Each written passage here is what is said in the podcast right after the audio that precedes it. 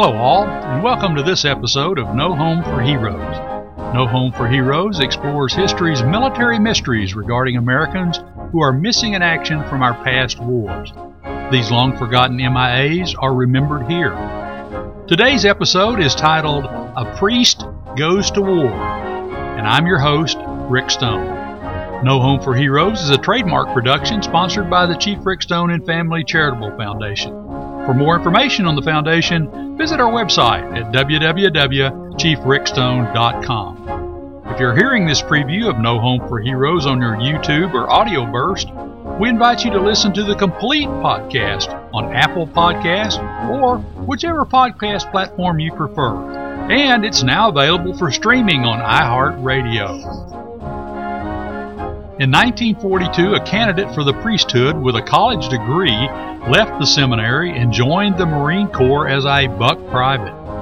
Landing on a fire-swept Pacific island a year later, he lost his life, and then his country lost him. Our hero in today's story remains a missing in action M I A after over seventy-five years. Stay tuned, and we'll provide you with the details of this special story, with an even more unbelievable twist at the end. All of us here at the Foundation want to dedicate this episode to our loyal listeners from the Arlington, Texas Police Department, current and retired, who have just become big subscribers to our podcast. May the heroes of Arlington continue to remember the heroes of yesterday. And now, on with our show. Today's episode is from case number zero four two six in the investigative case files of the Chief Rick Stone and Family Charitable Foundation. Edward Augustine Nalazek, or Eddie as he was known to his family, was a college graduate who left the seminary where he was studying for the priesthood and enlisted in the Marine Corps. He was killed in action on Tarawa in nineteen forty-three. His body was identified after the battle and buried in a marked, recorded, and numbered grave on that desolate island. Then he was lost until twenty fifteen when he was found, but he still remains officially missing in action over four years after he was found. Stay tuned while we fill you in on the incredible details of this case on today's No Home for Heroes. Eddie Nalazek was, well, not quite seventy-one inches tall, about seventy and three quarter. He was born on the twenty-sixth of March, nineteen sixteen. He weighed somewhere between one sixty-two and one seventy pounds. He was born in Illinois, and he had a very rare blood type, A B. About five percent of the American population has A B blood type. Eddie stated he was born in Chicago, Illinois. His date of birth is confirmed by the Cook County, Illinois birth records. Both of Eddie's parents were born in Poland. He was a very handsome young man according to his college yearbook photograph. He had long, medium brown hair and a sparkling countenance. At the time of the nineteen thirty census, Eddie was living with his parents, Frank and Catherine Nalazek, two younger sisters and a younger brother, on Custer Street in Chicago. They soon moved to North Campbell Avenue in Chicago, and the house still stands there. It was built in eighteen eighty-seven. Eddie's father worked for the Harvester Company at that time. Eddie graduated from Chicago's Weber High School in nineteen thirty-four. Weber High School is still there, in the exact same spot where Eddie attended school. Eddie moved to Saint Louis after graduating from Weber High School, where he enrolled in Saint Louis University. He graduated from Saint Louis University in nineteen thirty-eight with a Bachelor of Arts degree. Eddie's yearbook photo in college shows him wearing the collar of a Catholic priest, which indicates that he had been accepted as a candidate to attend the Catholic seminary. In nineteen thirty-nine, Eddie moved to Prince George's County, Maryland, where he be- began attending the Keita Ray Seminary. When Eddie registered for the draft in nineteen forty in Prince George's County, Maryland, he stated that he was a student at the Keita Ray Seminary, and he gave his, you know, height and weight a little bit more than what officially it would become. He stated he was seventy-two inches tall and even six feet, and he weighed one seventy pounds. In nineteen forty-two, Eddie returned home to Chicago for some reason, and then he enlisted in the United States Marine Corps on eighteenth of March nineteen forty-two and received the rank of private. The term of his enlistment was four years. Eddie listed his residence in Chicago and his mother as Catherine Nalazek as his next of, his next of kin. Eddie completed all the necessary paperwork to receive U S government life insurance. Private Nalazek completed his United States Marine Corps basic training with the fifth Recruit Battalion at the Marine Corps Base in San Diego, California. After graduation from basic training in July nineteen forty-two, Private Nalazek was assigned as a student at the Radio Operator School, Radio Company Signal Battalion at San Diego, California. On seventh of August nineteen forty-two, Private Nalazek made application to attend Officer Candidate School in Quantico, Virginia. A physical examination at that time found him, quote, physically qualified for candidate class and for duty at sea and in the field, end quote. Unfortunately, Eddie's appointment to O C S, Officer Candidate School, was never approved, probably because all of his performance records indicate that his ratings in military efficiency was never really very high. Private Nalazek was promoted to Private First Class, P F C, on twenty-eighth of August nineteen forty-two and transferred to the Headquarters Company, second Pioneer Battalion, then stationed at Camp Elliott, San Diego. By October nineteen forty-two, this unit had been redesignated as the Headquarters Company, second Battalion, eighteenth Marines, Engineers. P F C Nalazek was assigned to the command post of his unit where he likely was given duty as a radio operator. Many in P F C Nalazek's unit served in the Guadalcanal campaign during late nineteen forty-two, but it's not known if P F C Nalazek was a member of the company then who saw action on Tulagi, Florida Island, and Gavavutu. By April nineteen forty-three, P F C Nalazek's units was stationed in Judgeford Camp near Wellington, New Zealand, for a period of rest, refit, and training in preparation for the invasion of Tarawa. We know that P F C Nalazek was with his unit at that time. On twelfth of October nineteen forty-three, P F C Nalazek was transferred from the Headquarters Company to D Company, that's Dog Company, sometimes referred to as Delta Company, second Battalion, eighteenth Marines, and designated to participate in the Tarawa landings in support of the landing team, Headquarters, second Marines.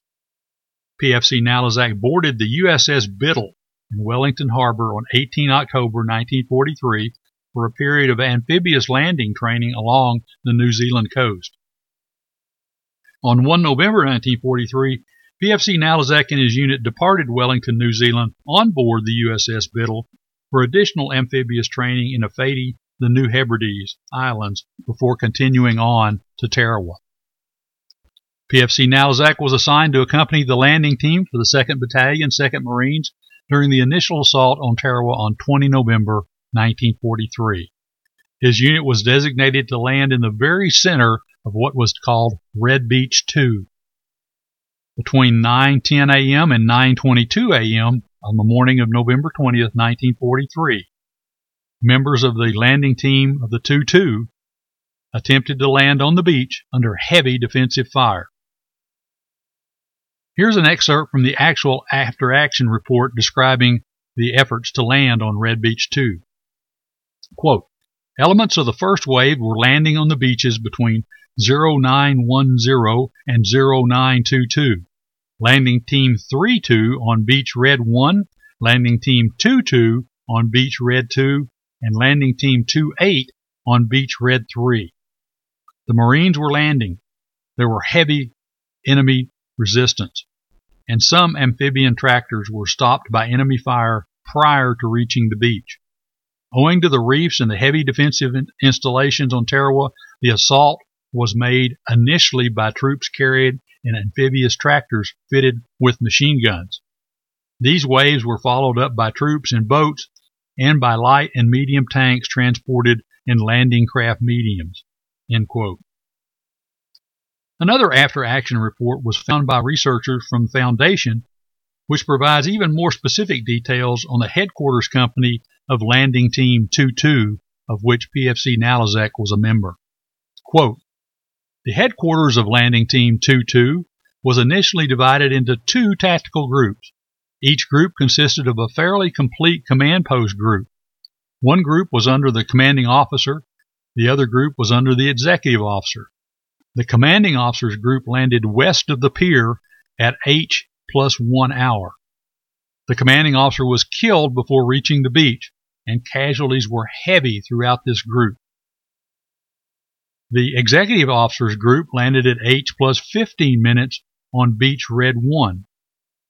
Some personnel were detailed to augment the left flank of Landing Team thirty-two. A T B Y station, which was a radio effort, was established and managed to relay traffic from Landing Team thirty-two and later other units to the command team of the second Battalion. The remainder of Landing Team twenty-two headquarters landing at intervals throughout the day at various points on Red Beach one. The elements of Landing Team twenty-two headquarters which landed on Red Beach one did so because of extremely heavy fire being delivered on Red Beach two. Even so, the landing vehicle tracks, or L V Ts, were under constant fire all of the way in to Red Beach one." End quote. Foundation researchers found two references to the death of Private First Class Nalazek and some of his buddies. Per Marine P F C Arvin J. Bowden, he was attached to the D Company also, second Battalion, eighteenth Marines. He said, quote, "For me, when our Amtrak was hit, my part of the action at Batio ended before I even got there. For many hours, I waited for pickup and hoped for transfer tra- back to the transport for naval medical care. Five of us managed to get under and behind the Amtrak when it was stuck on the reef. Two of my buddies, Lazari and Nalazek, tried on separate occasions to leave the refuge provided by the Amtrak, but they were shot and killed by the enemy as they attempted their escape." End quote. There's another account by P F C Marine Charles Wysocki, who was stationed with Headquarters Company, second Battalion, eighteenth Marine. "Tony Lazari died charging up the beach, through some barbed wire, and all the time cussing the Japs until he was cut down by a Jap machine gun.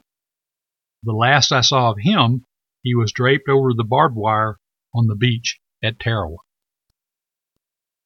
Private Nalazek is listed on his United States Marine Corps casualty card as killed in action on the twenty-first of November, nineteen forty-three.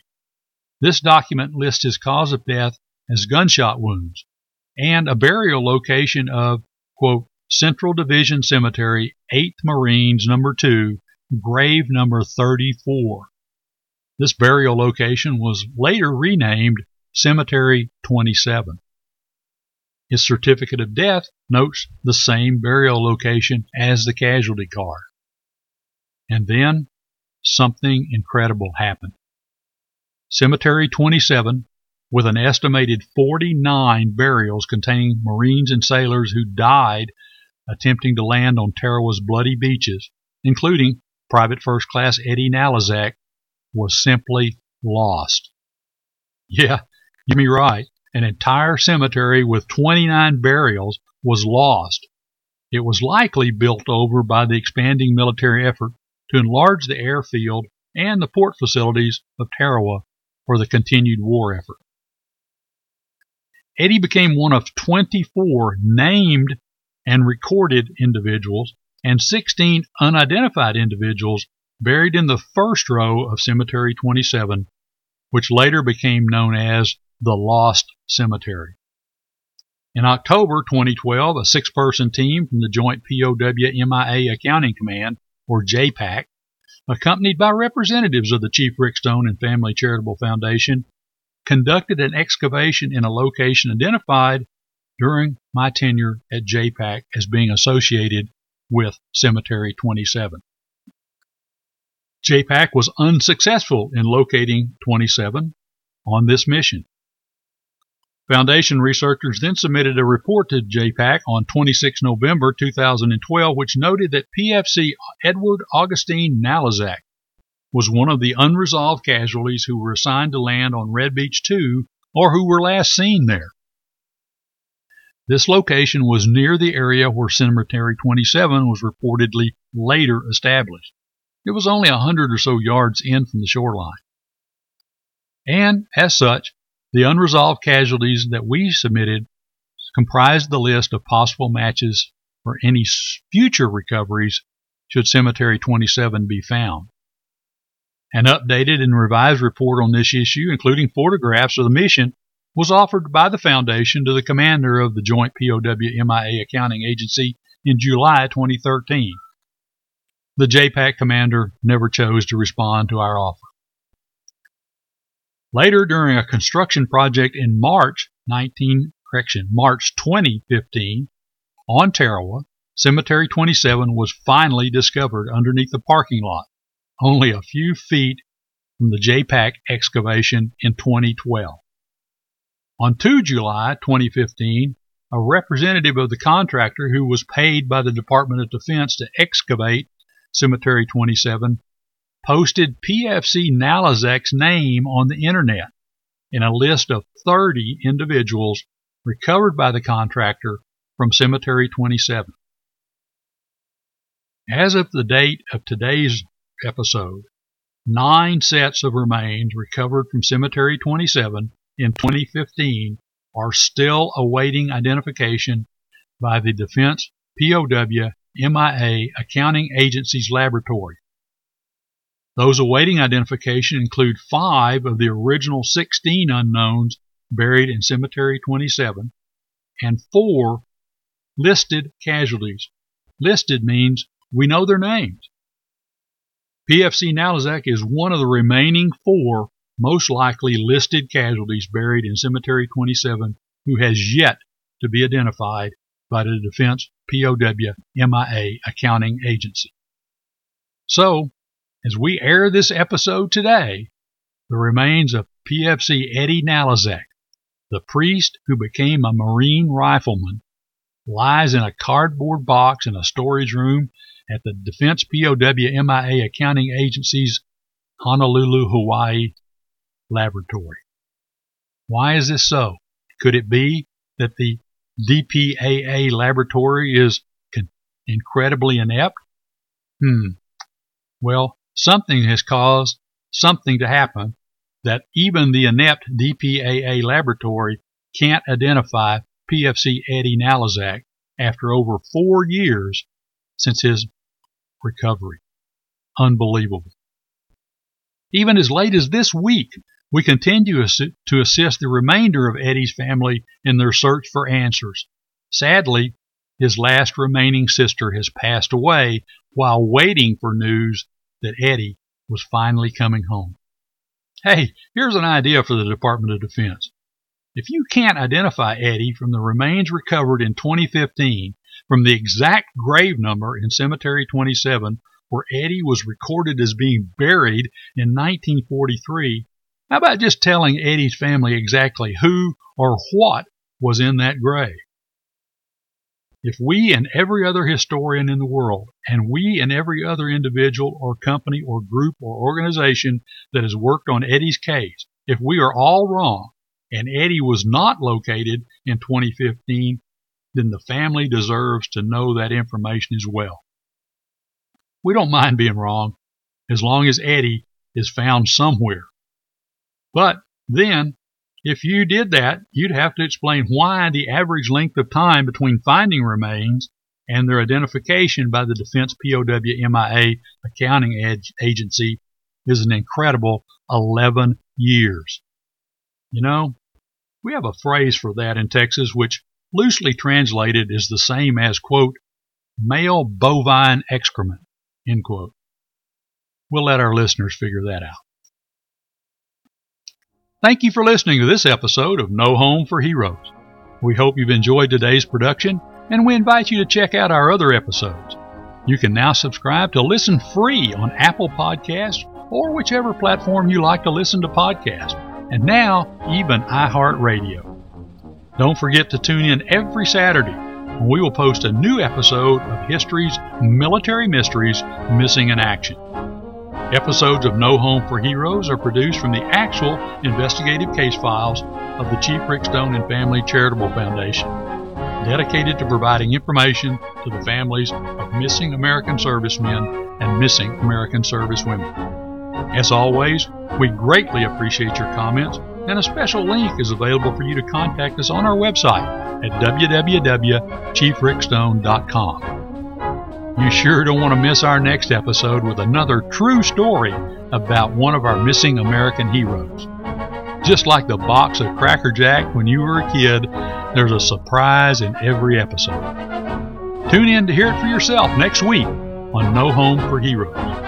Until next time, be careful, be safe, and wishing you fair winds and following seas, I'm your host, Rick Stone, reminding you that poor is the nation that has no heroes, but shameful is the nation that having heroes forgets them.